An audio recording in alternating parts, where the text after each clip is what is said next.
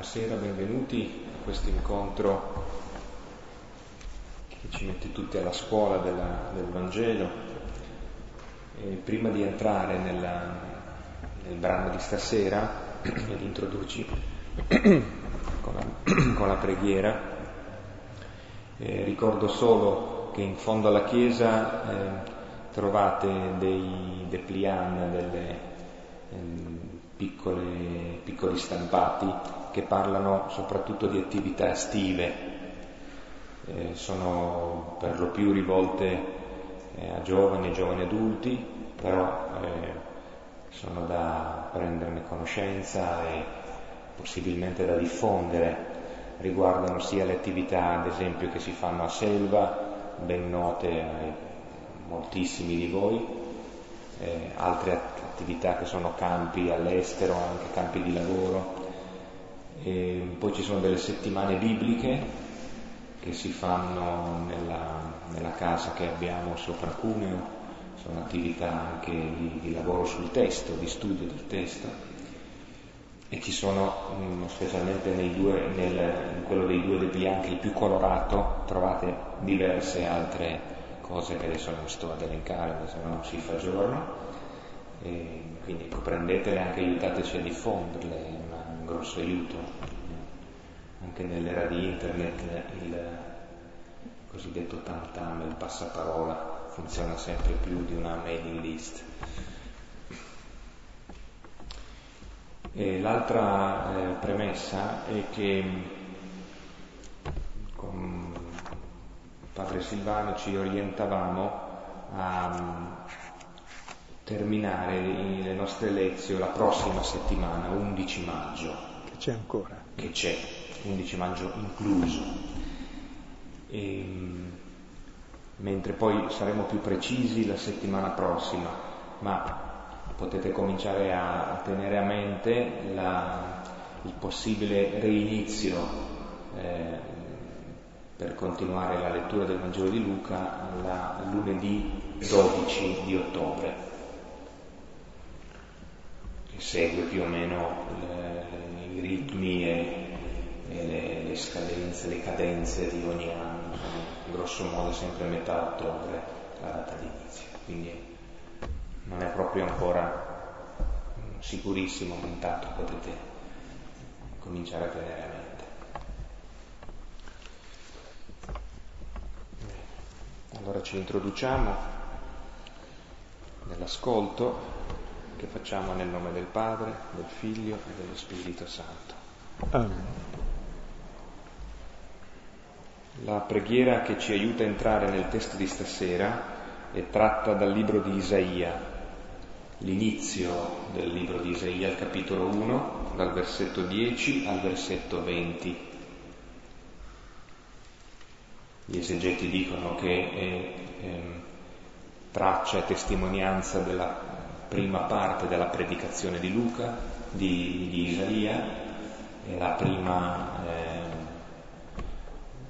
dire, la, il primo nucleo degli scritti che è relativi all'inizio della sua predicazione e lo avvicinano molto ad altri profeti, specialmente il profeta Amos, per eh, questo tono molto forte contro l'ipocrisia di un culto che non risponde a quello che è la vita. La vita va da una parte e il culto ufficiale va dall'altra. Allora, contro questo atteggiamento, che è un atteggiamento falsificante, in definitiva mortifero, eh, Isaia eh, si scaglia e, e allora questa parola del Signore è una parola molto molto dura per la gente del suo tempo e per gli scribi di tutti i tempi. Isaia 1, 10, 20. Udite la parola del Signore, voi capi di Sodoma, ascoltate la dottrina del nostro Dio, popolo di Gomorra che mi importa dei vostri sacrifici senza numero, dice il Signore. Sono sazio degli olocausti di montoni e del grasso di giovenchi, il sangue di tori e di agnelli e di capri, io non lo gradisco. Quando venite a presentarvi a me, chi richiede da voi che veniate a calpestare i miei atri? Smettete di presentare offerte inutili e l'incenso è un abominio per me. Non posso sopportare noviloni, sabati, assemblee sacre, delitto e solennità. I vostri noviluni e le vostre feste io detesto. Sono per me un peso sono stanco di sopportarli. Quando stendete le mani, io distolgo gli occhi da voi.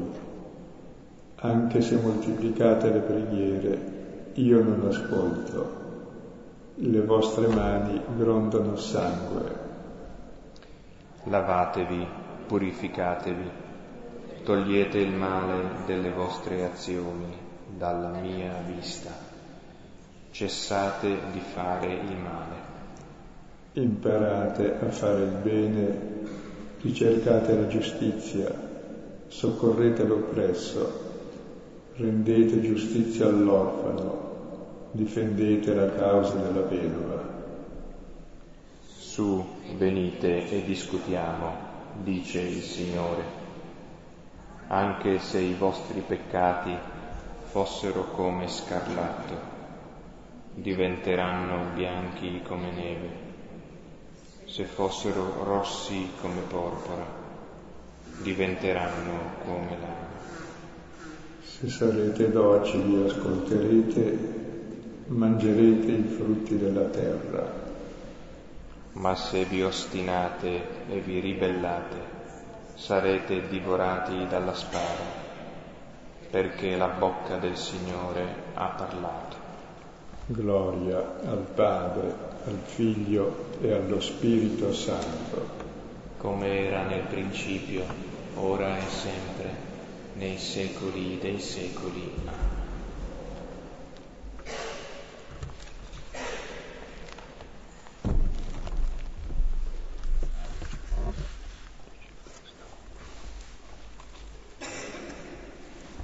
Ascoltiamo allora il testo di, del Vangelo di Luca, capitolo 20, versetti 45 fino al 47.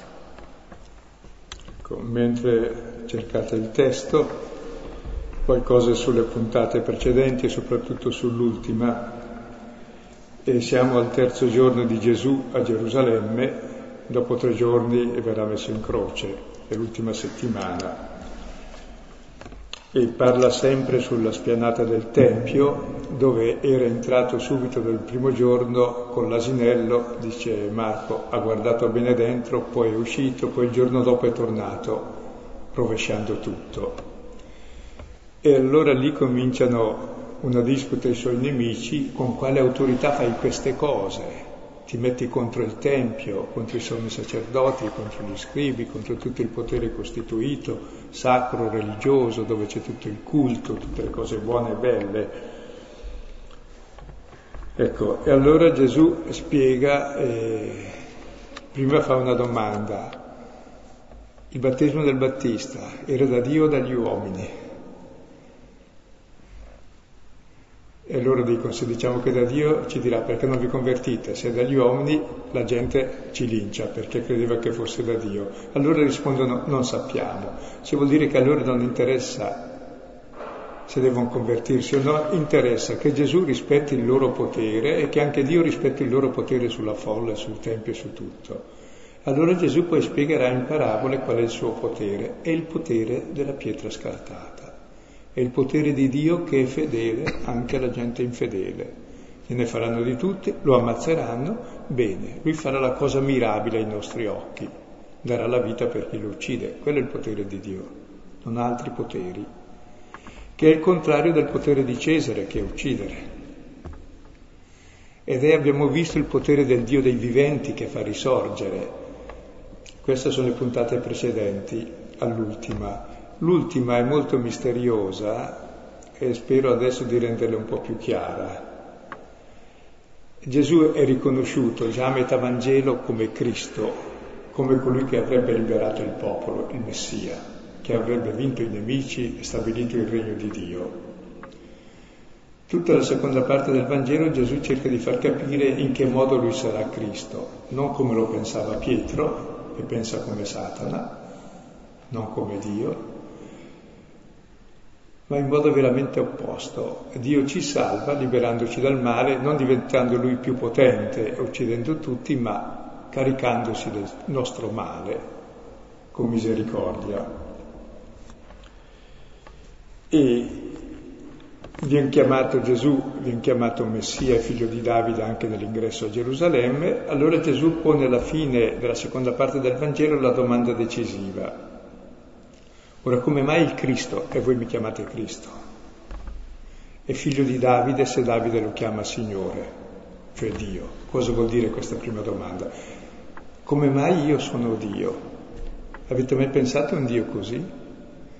che fin dall'inizio è accusato di bestemmia dagli scribi dei farisei, poi pure gli scribi ancora i teologi dicono no, è indemoniato, poi i parenti che sono un po' più buoni dicono no, è solo pazzo, poi gli erodiani dicono no, questo è da ammazzare, e poi nella fine troveranno il modo per ammazzarlo come bestemmiatore, cioè che va contro Dio.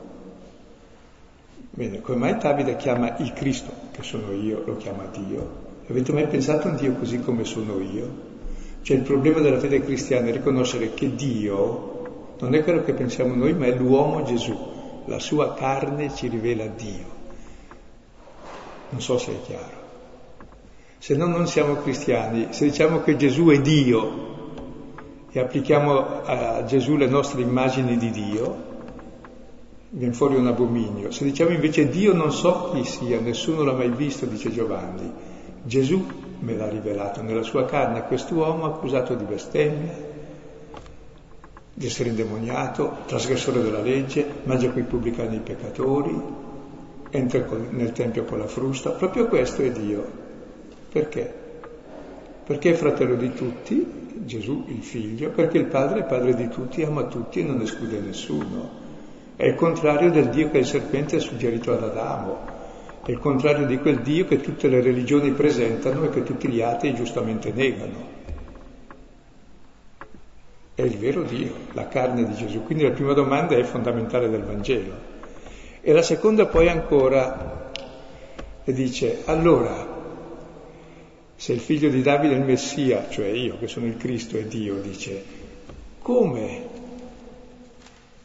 realizzerà il suo essere figlio di Davide, cioè il suo essere Messia, se è Dio, lo realizzerà da Dio, cioè esattamente il contrario di, di ciò che dice il salmo che abbiamo letto, che ammazza tutti i nemici, cioè darà la vita per tutti i nemici. Non so se è chiaro.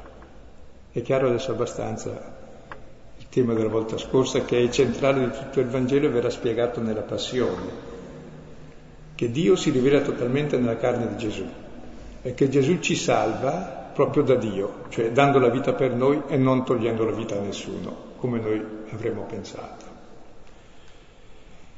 A questa domanda nessuno osa più interrogarlo e invece bisogna rispondere. E allora Gesù ci suggerisce come si risponde. Questa sera dice non rispondete come fanno gli scrivi, rispondete come farà la vedova, la volta prossima vedremo la, la vedova. Allora ci sono i due stili due modi di rispondere e dobbiamo seguire non il modo, lo stile o la moda, è la stessa parola degli scrivi, ma il modo, lo stile della vedova che è lo stesso di Gesù, è lo stesso di Dio. E allora vediamo il testo di questa sera.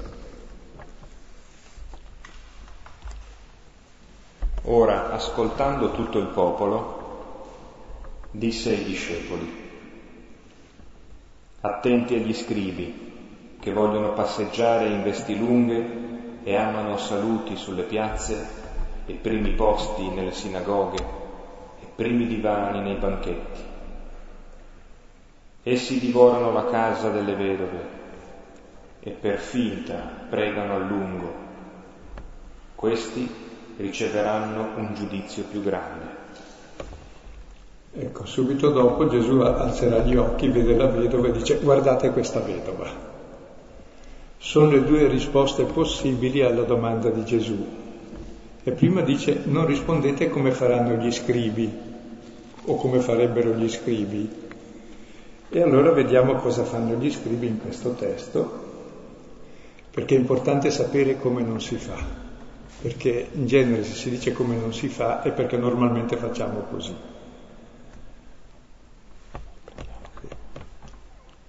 Rileggiamo dunque fino eh, proprio al primo passaggio del versetto 46. Ora, ascoltando tutto il popolo, disse ai discepoli, attenti agli scribi. Interessante, qui c'è tutto il popolo che ascolta. Gesù si rivolge ai discepoli e dice attenti agli scribi. come se alla fine il popolo, i discepoli e gli scribi fossero le stesse persone. Perché gli scribi sono esattamente il modello che hanno i discepoli, perché lo scribe è quello che ha i discepoli, quello che insegna. Chi sono gli scribi? Poi vediamo chi sono gli scribi del Vangelo che c'erano ai tempi di Gesù. Evidentemente per Luca gli scribi, il primo scriba è lui, che lo scriva mensuetudinis Christi, dice giustamente Dante.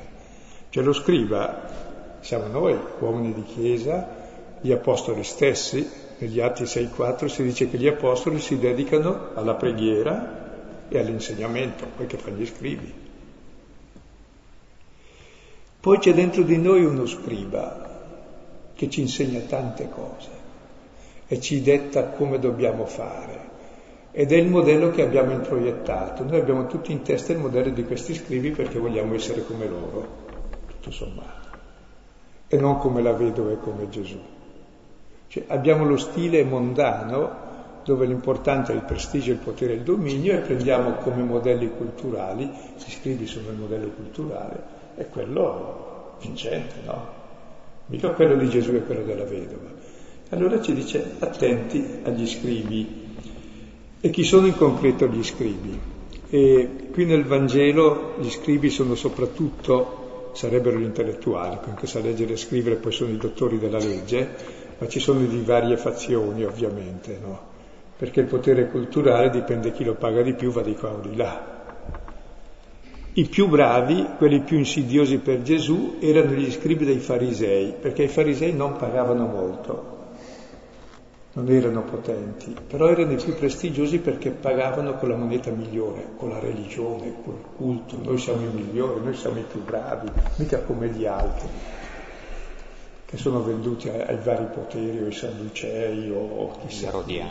Gli Erodiani, c'è, c'è chi giustifica tutto. No, gli scrivi dei farisei sono quelli che spiegano come davvero si è bravi, buoni, religiosi, come si entra nel Tempio del Signore, come si ammazzano bene i sacrifici, perché si fanno i sacrifici, perché si usa l'incenso, quando si fanno i noviluni, quali sono i precetti, le norme, i decreti, e quali sono le deviazioni, e cosa deve fare il Santo Uffizio, cosa deve fare l'uno o l'altro, e cosa devi fare poi in bioetica, cioè ti prescrivono tutto. E i farisei, che vuol dire i separati, sono i bravi cristiani che fanno tutto quello che gli scrivi dicono. E c'è una differenza tra gli scrivi e i farisei, che chi lo fa poveretto alla fine dice ma è proprio utile farlo, ma chi lo dice e ci campa su dicendolo senza farlo, perché non occorre, la sua fatica è già dirlo, la sua fatica è leggere il Vangelo, poi lo viviamo. C'è più energia. C'è più energia, già esaurite tutto. È tremendo, eh? Quindi è un'autocritica che l'Evangelista fa sé, alla sua categoria, ma anche Insomma, quando noi preti predichiamo convertitevi voi peccatori, voi cosa pensate? Oh, che bravo il prete, dice agli altri, anche noi diciamo agli altri, convertitevi. E così diventiamo tutti scrivi un po', impariamo bene la lezione, sono gli altri, no? Se invece noi scrivi dicessimo, eh, per me è questa parola, ognuno si accorgerebbe che dentro di lui c'è questo scriva, questo modello culturale che ci abbiamo tutti da Adamo e Eva poi, è quello del serpente, nel poco originale, ma c'è. E gli scrivi nel Vangelo escono di continuo come sottofondo e Luca che è più tenero li tratta anche meno male di Matteo che poi lui essendo ebreo e lo stesso scriva è ancora più duro contro gli scrivi. Lui proprio scriva, si vede. E comunque vengono fuori costantemente e spesso insieme ai farisei. E quali sono le caratteristiche? Ma prima di le caratteristiche diciamo dove vengono fuori e cosa fanno. Il capitolo eh, quinto al versetto 21, quando Gesù dice al paralitico ti sono rimessi i tuoi peccati, gli scrivi seduti hanno capito subito, costui bestemmia, che vuol dire andrà ucciso. Quando poi, capitolo ancora quinto, versetti 30, Gesù, dopo aver chiamato Levi, va a banchettare con Levi, dice costui mangia con i pubblicani e i peccatori. Mangiare insieme vuol dire della stessa risma, pubblicano e peccatore. Subito dopo dicono ai suoi discepoli, come mai i discepoli dei farisei digiunano e i tuoi discepoli non digiunano? E voi neanche osservate il digiuno, siete inosservanti. E poi subito dopo il capitolo sesto c'è il giorno di sabato, uno con la mano chiusa, siamo tutti con la mano chiusa per tenere le nostre cose, Gesù gli apre la mano per ricevere e perdonare e loro cosa dicono? Trasgredisce il sabato, è contro Dio. Vediamo come eliminarlo. E poi va avanti la storia, poi ne si parla più di scrivere nel capitolo sesto, settimo e ottavo sostanzialmente perché ci sono i discepoli, dove si intravede però nei discepoli gli scrivi, perché alla fine del discorso del capitolo sesto delle Beatitudini Gesù eh, dice, non chi dice Signore, Signore entrerà, chi dice Signore, Signore è chi prega. E non chi ascolta la parola, gli scrivi l'ascoltano bene, lo fa per mestiere, ma chi fa la parola. Quindi possiamo essere persone devotissime, conoscere bene tutta la parola e non vivere Ed è soltanto se fai la parola che diventi fratello, sorella, madre di Gesù, entri nella sua famiglia. Quindi sono quelli che sanno e non fanno. E il sapere però è un grosso potere, cioè ti permette di essere protagonista. Tant'è vero si dice spesso, scrivi ai farisei ipocriti, cioè l'ipocrisia, l'ipocrita sarebbe il capocoro, e gli altri rispondono a lui, ecco, per essere protagonista. Loro hanno come centro il proprio io, non Dio. Il mio io religioso, la mia perfezione, il mio gruppo, la mia setta, la, mia, la nostra santa religione, cioè tutte quelle barriere che ci fanno separati dagli altri, diversi dagli altri, ci fanno sentire qualcuno di importante. E poi li chiama anche amanti del denaro, i farisei. E soprattutto nel capitolo undicesimo, i versetti 45 e 54, mentre Gesù era a cena, a pranzo da un fariseo, ci sono presenti anche gli scribi, fa, che sono chiamati dottori della legge, e vediamo cosa dice, vale la pena di essere letto perché è il è il centro un po' che ci presenta tutta una religiosità esteriore di purificazioni, di codici osservati, ma col cuore lontano da Dio. Anzi,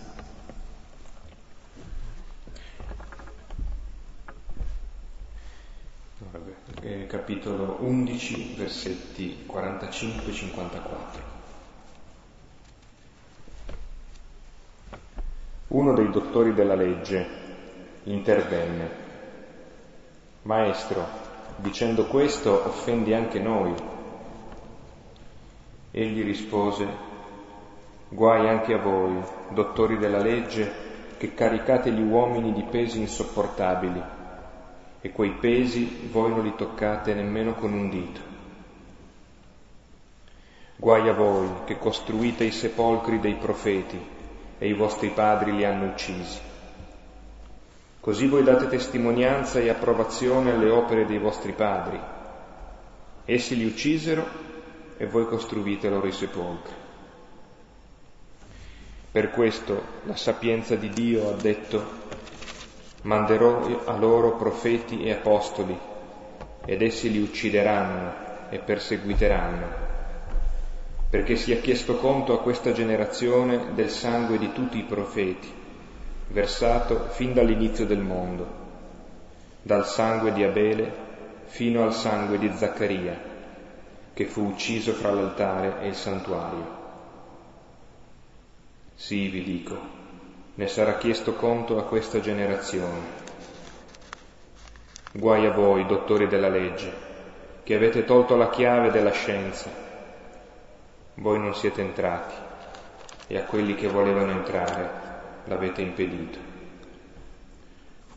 Quando fu uscito di là, gli scribi e i farisei cominciarono a trattarlo ostilmente e a farlo parlare su molti argomenti, tendendogli insidie, per sorprenderlo in qualche parola uscita dalla sua stessa bocca. Ecco, qui vediamo i dottori della legge, cioè gli scribi, che si sentono insultati da Gesù perché sta criticando i farisei che osservano ciò che gli scribi hanno determinato. E ci offende anche noi, non solo loro che sono i versetti precedenti dove dice voi purificate tutto l'esterno da bella religiosità esteriore, ma dentro siete sepolcri imbiancati, pieno di rapina. Lasciamo perdere quello che pure è interessante e agli scrivi dice guai a voi perché caricate gli uomini di pesi insopportabili e voi neppure li toccate col dito. Cioè fate tante leggi per gli altri, mica, mica lo osservate sono sempre per gli altri le leggi. Secondo, guai a voi perché venerate i profeti, costruite i sepolcri, mentre i vostri padri li hanno uccisi. E voi cosa fate? Siete figli dei vostri padri perché uccidete tutti i profeti che ci sono tra voi e poi i vostri figli costruiranno i sepolcri. Perché lo scriba proprio ha come mestiere uccidere il profeta, perché il profeta è il contrario dello scriba. Il profeta è quello che ci dice di convertirci, lo scriba è quello che giustifica il potere culturale eh, o cultuale dominante e quindi gli va sempre bene e ci campa su, mentre l'altro ci rimette sempre la pelle, condannato dagli scribi. Gesù stesso sarà condannato dagli scribi fin dall'inizio. Quindi uccidono la parola di Dio, mettendola nelle loro norme, nei loro decreti nelle, da, da dare agli altri per dominare sulle persone. Per questo la sapienza di Dio ha detto io manderò i profeti e gli apostoli ed essi li uccideranno e li perseguiteranno. E poi, conclude Gesù, a questa generazione sarà chiesto conto del sangue di tutti i giusti uccisi, da Abele, il primo dei giusti, fino a Zaccaria che è stato l'ultimo profeta ucciso tra l'altare e il Tempio. Ed è vero, nella generazione di Gesù sarà chiesto conto di tutto il sangue della storia. E chi lo pagherà? Lui sulla croce, il giusto, che dà la vita per gli ingiusti. Guai a voi dottori che avete sequestrato la chiave della scienza, è vostra, voi sapete tutto. Tra l'altro la chiave della scienza è anche la chiave della casa del sapere, dove si impara la verità. Voi avete la chiave di questa stanza dove si dovrebbe imparare, della scuola.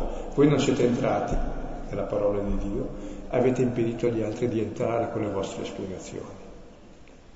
Perché ciò che ci fa entrare nella parola di Dio è la conversione, non le spiegazioni dotte.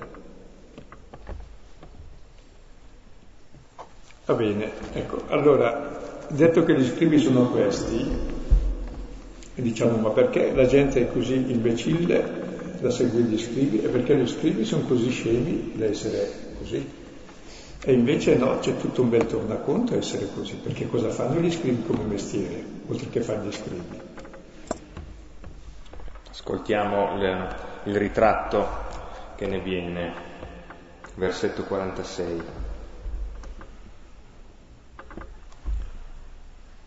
Attenti agli scrivi che vogliono passeggiare in vesti lunghe e amano saluti sulle piazze e primi posti nelle sinagoghe e primi divani nei banchetti. Ecco, dicevi che sono pannellate. La prima è che amano passeggiare. Le vasche. Fare le vasche, vasche. per farsi vedere. Cioè, il loro lavoro è passeggiare. Poi hanno le lunghe vesti, sono quelli chi non lavora usa le vesti lunghe, perché se tu lavori non usi le maniche lunghe, le vesti lunghe, usa, puoi usare a carnevale magari, ma...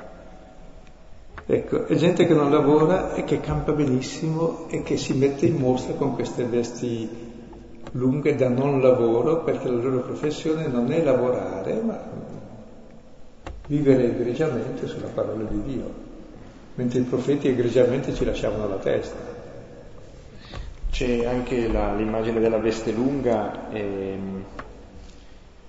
fa venire in mente anche, non so se Luca avesse questa immagine nel cuore quando, quando la riporta, ma è la veste di Giuseppe, la tunica dalle lunghe maniche, che anche quella era, era una tunica evidentemente non di lavoro ed era stata fatta da Giacobbe eh, come segno anche della predilezione per, per Giuseppe e questo aveva scatenato eh, l'ira dei fratelli eh, ed era stato un elemento ulteriore di, di, di astio nei suoi confronti.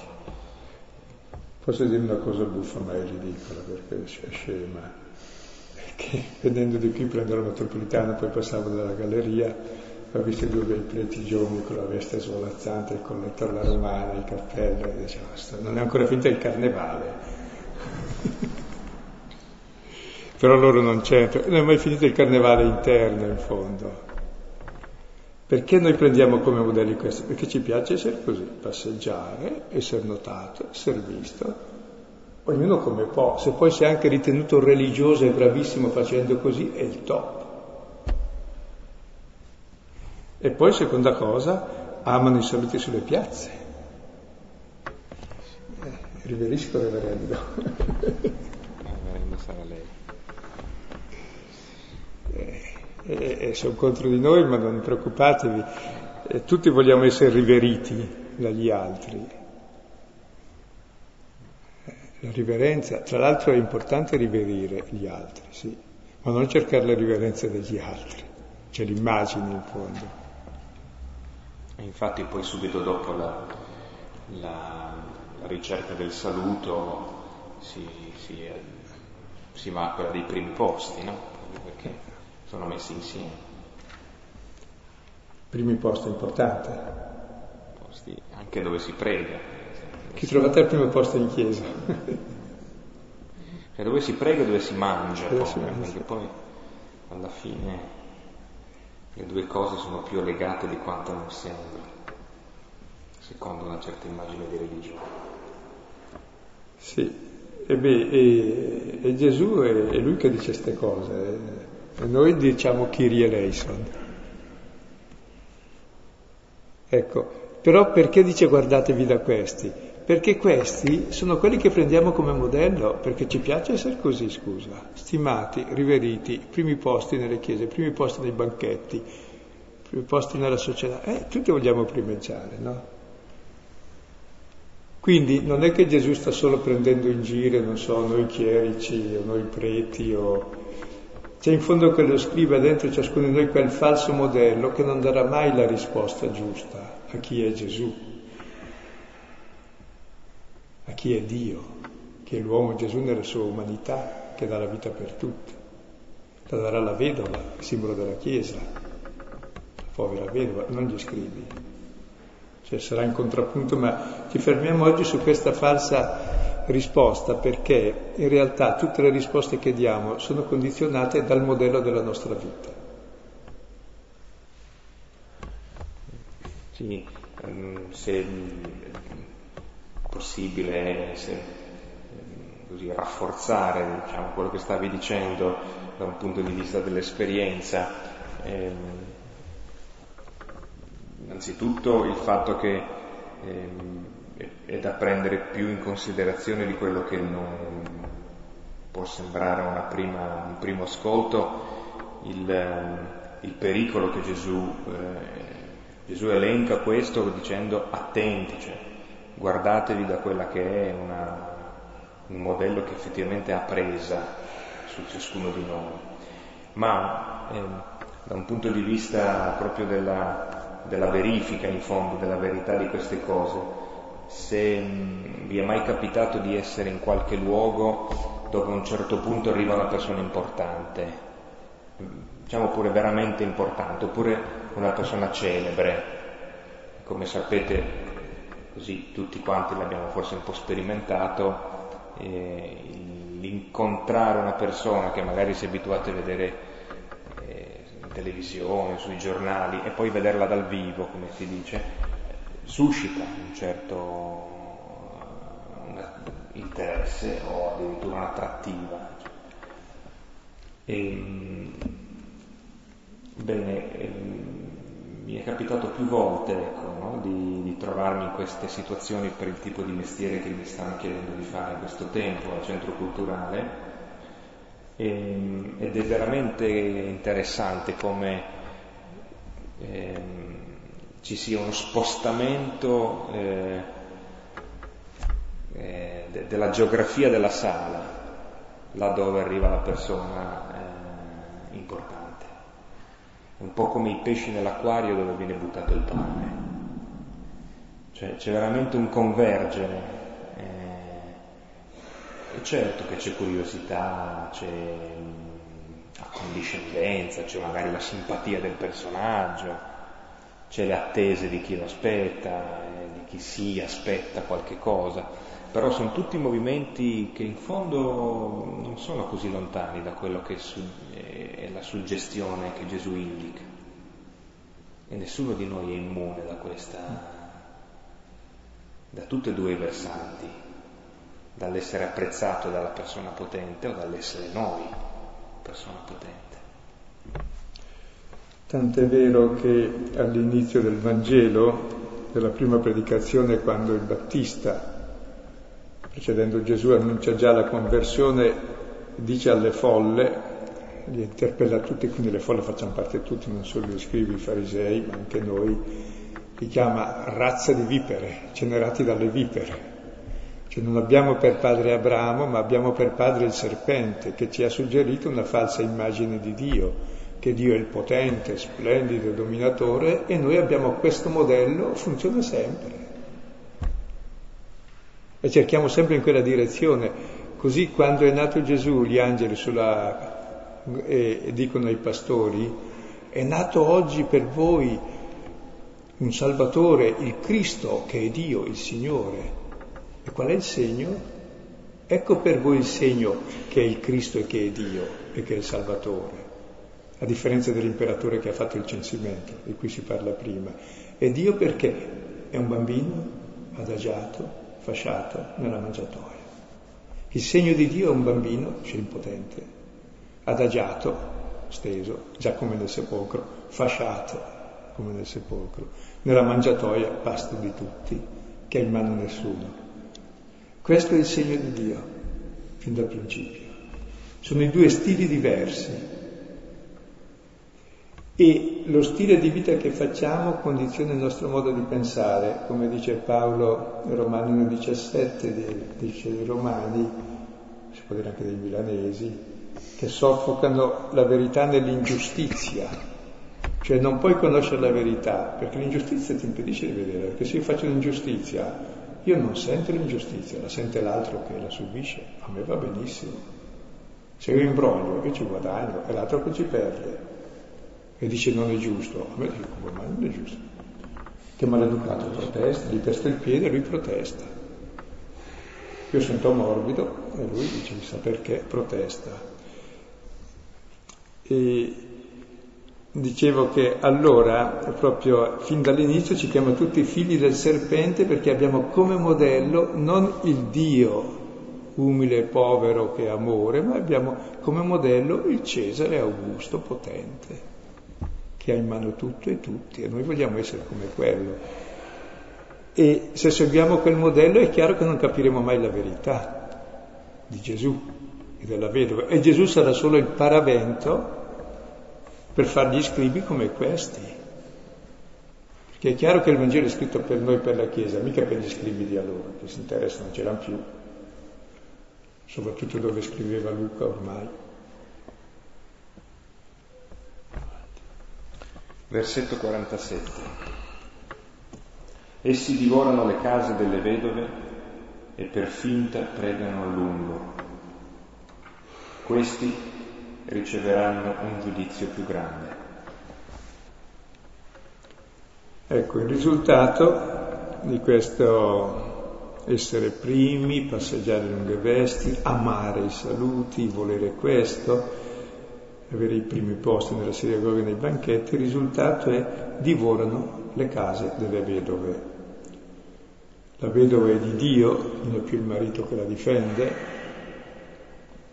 priva dello sposo, e richiama anche la Chiesa quando le è stato tolto lo sposo. In fondo Cristo è lo sposo della Chiesa e deve venire. In qualche modo viviamo anche un aspetto di fidanzamento ma anche di vedovanza, perché ancora non c'è, Bene, questi divorano la casa delle vedove, distruggono anche la chiesa, la comunità.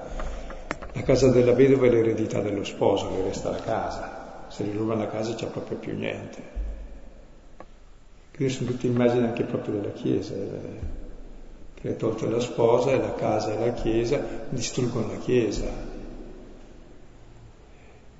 sono i falsi modelli culturali che non seguono lo stile di Gesù che distruggono, che fanno male alla Chiesa, mica i nemici, i nemici ci fanno bene, ci pettinano, ci fanno il pelo e il contropelo e ci hanno ragione. E se ci perseguitano ci fanno come Gesù. Invece se ci adulano e noi siamo alleati con loro, divoriamo la, distruggiamo la Chiesa di Dio, la casa delle vere, di cui Dio è il difensore. Ecco, ma qui credo che c'è eh, veramente, qui Gesù si, si inserisce nella, nel grande filone profetico, no? Perché eh, anche Amos e lo stesso Isaia che abbiamo eh, letto all'inizio, eh, esattamente sono loro i primi a prendere come categorie base eh, del, del, del, popolo di cui prendersi cura, di cui Dio per primo si prende cura, lo straniero, l'orfano, la vedova quindi dei senza diritti, di quelli che sono in balia di una legge che non li garantisce, eccetera. Quindi credo che Gesù qui eh, veramente si inserisce nel, nel, filone di quella profezia che poi eh, va incontro alla, alle brutte fini che, che, che i profeti hanno sempre fatto. E poi per finta pregano a lungo, più che per finta sarebbe per apparire, prosfaseri. Eh, lunghe preghiere per apparire. Infatti cosa dice Gesù? Quando preghi? Dice chiuditi a chiave. Ecco, dice il tameium, che sarebbe la dispensa nella cantina. Chiuditi a chiave, il Padre tuo che vede nel segreto anzi vedrai tu stesso il Padre nel segreto. Cioè la nostra preghiera è nascosta agli occhi, non è che bisogna far, far finta di, cioè mettersi in mostra a pregare per dire guarda come sono più e sono devoto. Bah. Ricordate la parabola del fariseo e del pubblicano? Cioè in fondo la preghiera serve addirittura per mettersi in mostra, quando invece la preghiera è un fatto interiore, si adora Dio in spirito e verità. Si possono fare tante anche belle liturgie per mettersi in mostra. E questo serve per divorare le case delle vedove, è chiaro. Perché se non sei pio, non sei devoto, non puoi nuocere, perché il contesto è tutto religioso.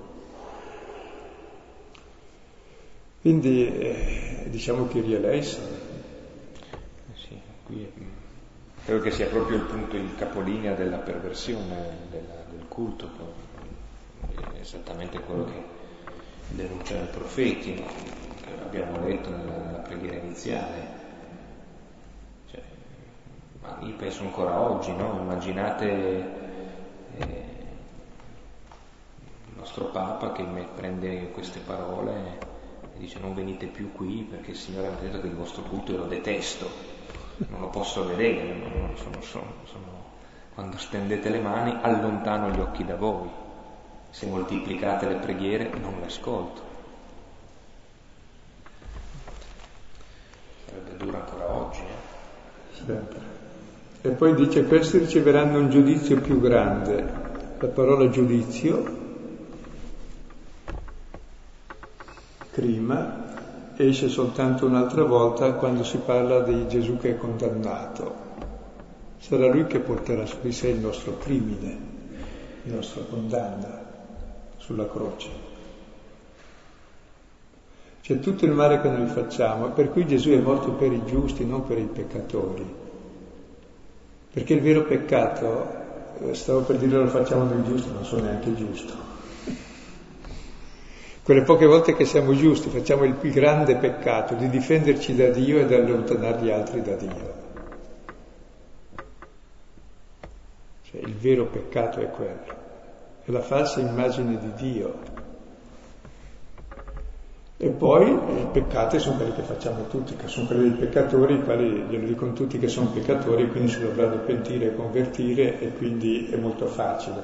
Mentre quello dei farisei è il peccato contro lo spirito, cioè non mi converto perché sono bravo, sono a posto, è il peccato contro lo spirito. Bene, e Gesù muore per i farisei, tanto è vero che in vita non gli riuscirà di convertirne uno, deve prima morire, poi negli atti degli apostoli Paolo sarà il protagonista della seconda parte degli atti, proprio come fariseo convertito. E il Vangelo di Luca è dedicato a Teofilo, che vuol dire tu che ami Dio, perché non diventi fariseo, perché tu sappia che il Signore è morto per te, come per me, per tutti, e capirai non che tu ami Dio, ma che Dio ama te, gratuitamente, come tutti i peccatori.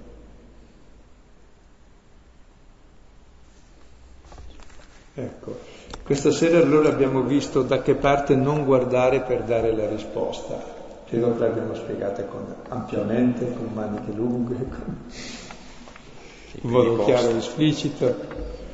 Eh, adesso facciamo una bella preghiera e poi tutto è chiaro. Ecco, e vedremo poi la prossima volta invece come Gesù chiama i discepoli, cioè guardate lì, perché non guardavano lì. E ci farà vedere da dove viene la risposta. Ecco, come passi eh, per riprendere questi, questi aspetti, eh, oltre a Isaia 1, 10, 20 con cui abbiamo iniziato,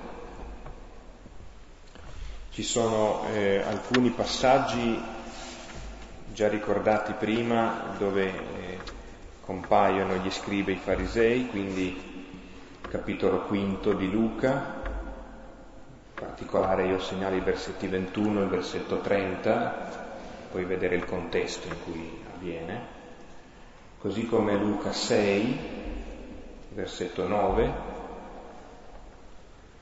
evidentemente anche qui c'è il contesto, quello che è stato letto prima, Luca 11, 45-54,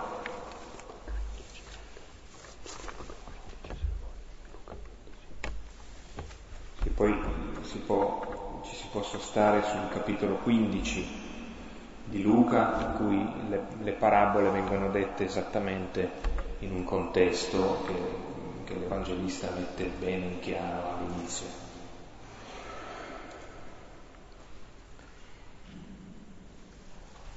Poi si può, ehm, si può prendere il Salmo 100, la lettera di Giacomo, capitolo quarto, versetto 4.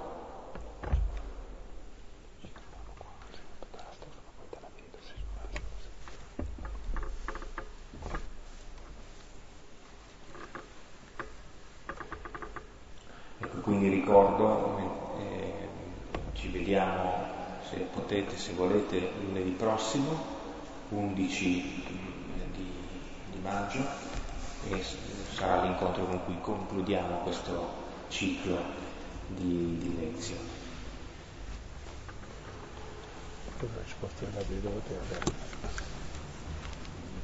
Dice parola, mio. Sì. E ne va ci lascia la sua lo scriva.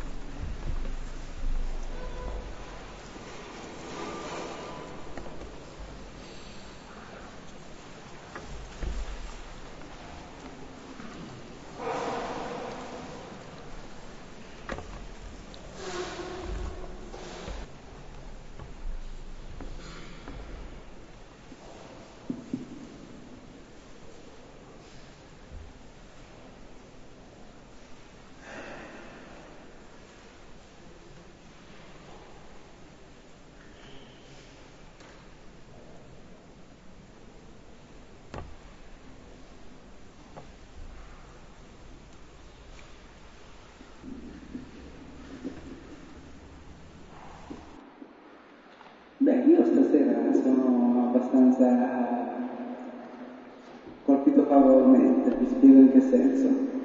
Che se io guardo sia a livello individuale che a livello di comunità gli attacchi verbali che si ricevono, non parlo dal punto di vista culturale, mi sembra di capire che sia sulla strada giusta, perché non si abbraccia lo spirito del mondo e il mondo eh, quando parliamo di certe cose ci rifiuta. Eh, questo è come prima osservazione. Come seconda osservazione, io mi ricordo, ma non mi ricordo il contesto, che Gesù, sempre a proposito degli scrivi e farisei, dice fate come dicono, ma non fate come fanno. Mi sembra che sia fate come dicono quando rispondono la parola perché rispondono la parola e dicono bene, però quando mettono in pratica male e, non fate eh, non fate come fanno, nel senso che è come io, nel senso non è che io devo fare ragionamento lettura come si fanno, devo fare come la parola che mi dice si fanno. Invece non ci trovo, cioè, non ci trovo nulla di scandaloso nel fatto che un, un sacerdote si comporti da scritto, l'importante è che quello che mi dice è, è conforme alla parola. E poi l'ultima cosa, e chiudo, no, mi ha impressionato il Salmo, e cioè il passo di Isaia, perché di solito dopo tutta quella per i rifiuti e i, man- i mancati gradimenti di Dio, uno si aspetta chissà quale punizione e invece c'è il passo che i peccati che uno, che uno commette come, come, facendo quegli atti saranno diventano bianchi come la neve. Di solito si legge in un contesto differente, cioè si legge solo la parte finale, infatti legando al contesto dice ma è il finale che è differente. Io sono contento che tu sei consolato e va bene. Ecco, io mi chiedo se la gente che ci rifiuta ci rifiuta perché diciamo le cose giuste o perché siamo concorrenti con loro nelle stesse cose, o perché diciamo cose sbagliate, o perché perseguitiamo. Voglio dire, qualche volta, noi, se noi facciamo una crociata stiamo perseguitando la gente, e se si ribella abbiamo torto noi, non è che ci perseguitano loro, stiamo perseguitando noi. Se io pesto il piede a uno e l'altro protesta, non è che mi va perseguitando, si va semplicemente difendendo. Quindi speriamo che sia vero, perché mi sembra che molto spesso noi cristiani cerchiamo il potere e il dominio sugli altri a tutti i livelli e non testimoniamo il Vangelo. Punto primo. Punto secondo, il Vangelo mi è dato per convertirmi, non per giustificarmi. E punto terzo, eh, non bisogna mischiare i vari Vangeli, se no annulli tutto, perché Gesù dice ci invita alla danza, ma ci invita anche al ma quando ci invita al lutto dice eh no, ma ci invita anche alla danza, quindi danziamo. Quando ci invita alla danza diciamo no, eh, ma ci invita al lutto, quindi non danziamo. No, ci invita prima al lutto a convertirci, poi alla gioia di chi è convertito ed è perseguitato, rallegratevi. Se mischio i testi viene fuori una cosa autogiustificatoria comunque, ma mai vera. Quindi anche quando dite fate quello che dicono, non quello che fanno, non lo dice nei testi di oggi. Dice, agli scrivi questo si doveva fare, ma anche l'altro. Bisogna prendere un testo sempre nel suo contesto. Poi circa eh, noi scrivi, ti ringrazio di difenderci, però io mi sento la coda di paglia perché, come vedremo, il vero scriva sarà la vedova della volta prossima. E nel Nuovo Testamento lo scriva è il testimone, testimone vuol dire martire. colui che si ricorda ciò che Gesù ha detto e fatto e fa e dice le stesse cose. Se no non è testimone, ma è uno che si fa bello della parola di Dio appunto per poter andare a passeggiare in ampie vesti, per fare il bravo. Pazienza, non sta a me giudicare loro, però sta a me giudicare me stesso. Perché se faccio così scredito la verità, se il mio agire è contrario a quel che dico, è peggio. Meglio non dirlo. Perché scredito quel che dico con quel che faccio. Vuol dire, è una barzelletta quel che dico, non che ci credete. Quindi lo statuto dell'Apostolo per sé è del testimone, non dello scriba. Scusate, sono puntiglioso come scriba.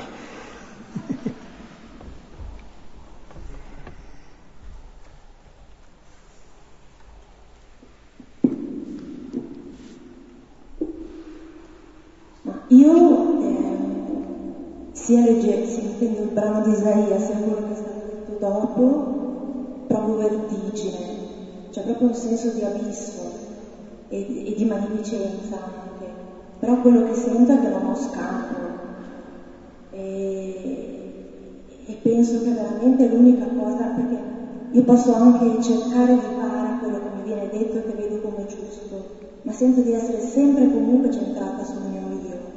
E quindi vedo come unica possibilità veramente guardare il crocifisso arrendersi a lasciarsi amare e aprirsi all'amare.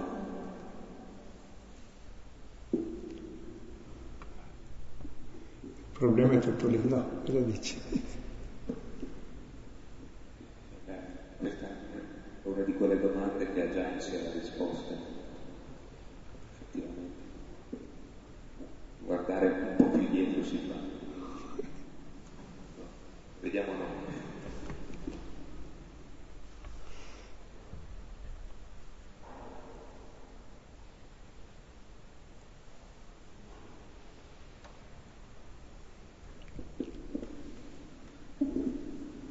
Io in realtà eh, guardo anche più indietro, ma vedo una statua, cioè vedo qualcuno che è stato ucciso da un padre, da mio padre, e, eh, e quindi forse preferisco guardare Silvano, ma non solo, preferisco guardare tutti quelli che incontro e credo che io eh, starei forse un po' meglio e eh, tutti staremmo un po' meglio se, mm, se veramente quel corpo scendesse dalla croce e abitasse ovunque, invece che in un testo o invece che in un ricordo che alla fine si perde in un ambito. Grazie, se è difficile però chi ha il ricordo, chi ha il testo, chi ha il segno di ricordarlo, se uno non ha neanche memoria non esiste. Per cui è vero quanto dice che ciò che avete fatto a uno degli ultimi l'avete fatto a me, cioè lui si identifica con gli ultimi. E il vedere la croce a me piace perché chi vede la croce capisce chi è l'ultimo, tutti i crocifissi. Quindi è un segno che mi richiama a quello. Così la parola di Gesù, se non ci fosse, eh, pur essendoci, guarda come siamo, se non ci fosse sarebbe peggio, perché l'uomo vive dei ricordi che ha, se non te lo ricordi lo dimentichi. Tant'è vero che testimone è la stessa parola proprio di ricordare il martire, è uno che ricorda, che è memore. Mm. Quindi il far memoria però non basta, chiaro. Se no diventa un moltiplicare i segni, allora è tutta la critica che fa Isaia a tutta una religiosità esteriore che invece non sa riconoscere Dio nella carne dei fratelli, che è questo il vero problema. E la parola e i sacramenti sono utili nella misura in cui ci portano lì, a vivere l'amore reciproco tra di noi, come Lui ci ha amato. È il senso di tutta la scrittura, e di tutta la liturgia anche, che poi si celebra nella vita, dice Paolo. Mm.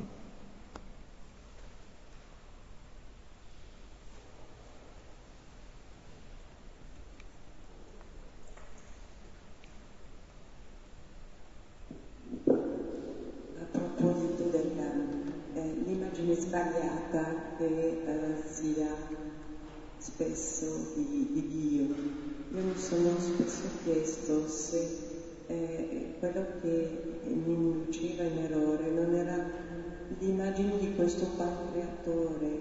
Io sono cresciuta con l'idea del pancreatore, quello che ha creato tutto, tutte le opere, tutto il cosmos, eh, il cielo e la terra, ed è difficile conciliarlo con il bambino eh, fasciato eh, nella mangiatoia. Ecco. Da una parte c'è l'onnipotenza assoluta, dall'altra c'è questa impotenza, questa fragilità totale. E, io penso che faccio delle confusioni e per me è difficile riconciliare tutti e due. È chiaro che Dio è creatore di tutto, se no chi l'ha fatto?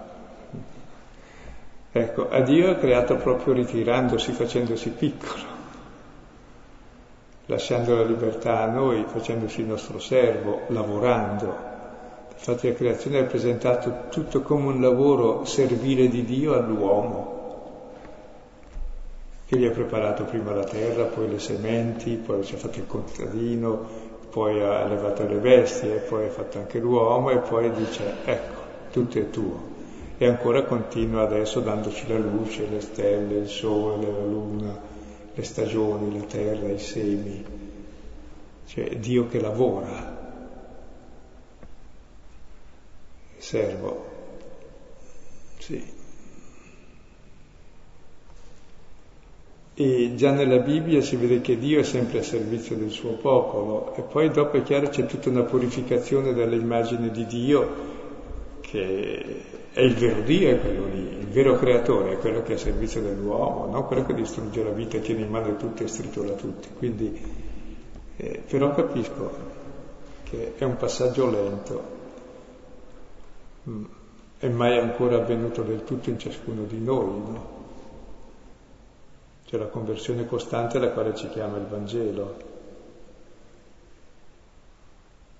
E poi tante volte vedi gente che bypassa totalmente il Vangelo, attribuisce marcia sul Dio dimenticando tutto il resto, il Dio inventato in fondo dalle religioni, che è quello lì che sta in alto, un pantocrator che poi emana leggi per tutti, fa fuori tutti e premierà non so chi, e quelli che, che ammazzeranno gli altri probabilmente perché sono cattivi, non lo so.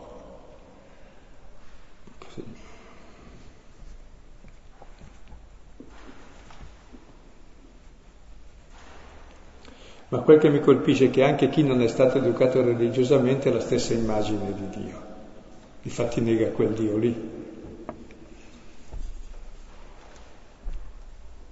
Che vuol dire che ce l'abbiamo molto dentro quel Dio.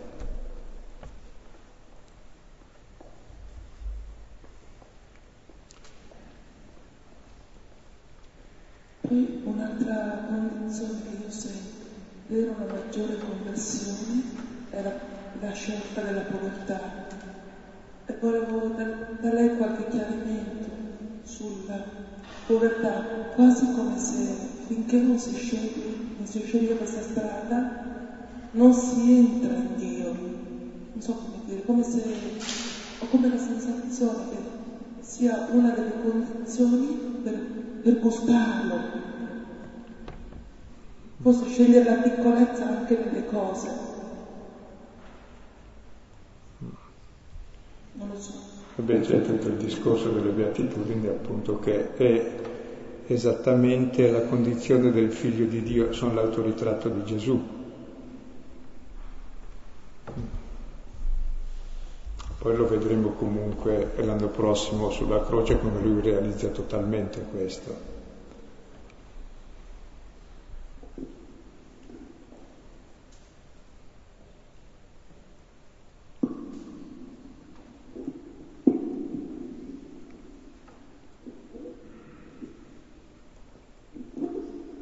Io volevo dire, non sono tanto in questo concetto che io devo essere per forza povero, ma è il distacco da ricco.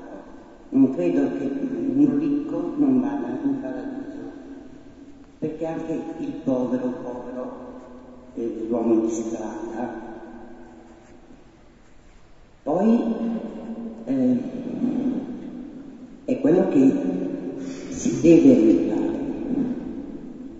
Lui, io sono convinto che è nel giusto, cioè io lo vedo, però ehm, sono gli altri che devono aiutare chi vive nei marciapiedi, marciapiedi che troviamo qui, anche uscendo qui in galleria, nei cartoni.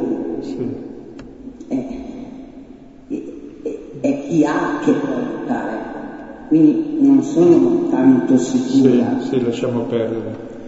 Non voglio, non voglio entrare in questa discussione perché non c'entra molto col testo. Il testo ci diceva cose precise, stiamo su quello perché se no se ogni volta riprendiamo tutto comprendiamo niente. Cioè, sono beatitudini, sono molto chiare, abbiamo letto testi molto chiari sull'argomento, quindi non ci torniamo.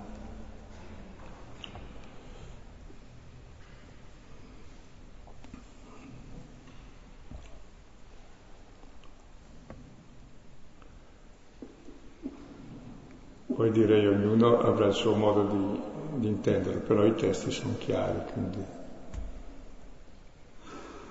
E la realtà è ancora più chiara. In evidenza eh, la differenza tra scrivi e profeti. Bisognerebbe conoscere qualche profeta di adesso per dire c'è un profeta che... E quelli che ammazziamo. No, E per esempio, supponi, Rosmini, parliamo di quelli passati che gli facciamo i sepolcri, adesso l'abbiamo fatto beato e santo. Noi gesuiti in modo particolare, ma per ordine del Papa, l'abbiamo sterminato. Ed era il più grande filosofo, teologo credo che abbiamo avuto in Italia in assoluto e forse anche uno dei maggiori mondiali. Don Milani, Don Mazzolani, adesso lì ne parliamo bene, ma se chi ha memoria della mia età sa cosa dicevamo. E di quelli che, dei quali adesso si diranno le stesse cose. Poi lì costruiremo i bei sepolcri. Cioè, il profeta sempre non è che ti dice oh come sei carino, bravo, buonino, vai avanti così. No, il profeta ti dice anche che non è così che si fa.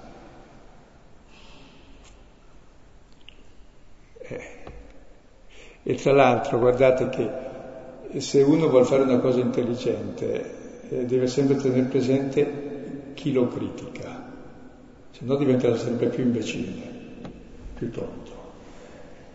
E anche quando una volta c'era il capomastro, c'era sempre il contromastro che gli faceva vedere tutti i difetti, così l'edificio veniva bene.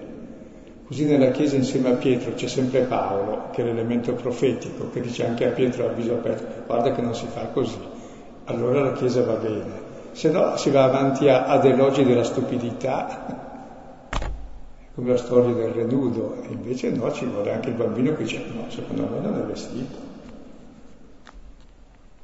Va bene, basta così stasera.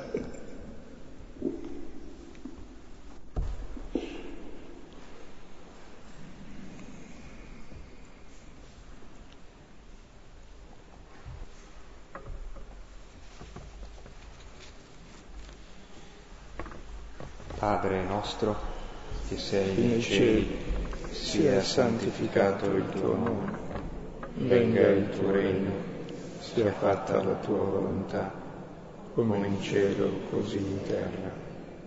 Dacci oggi il nostro pane quotidiano e rimetti a noi i nostri debiti, come noi li rimettiamo ai nostri debitori.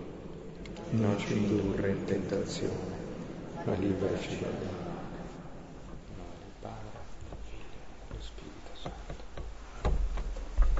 Buona settimana arrivederci lunedì.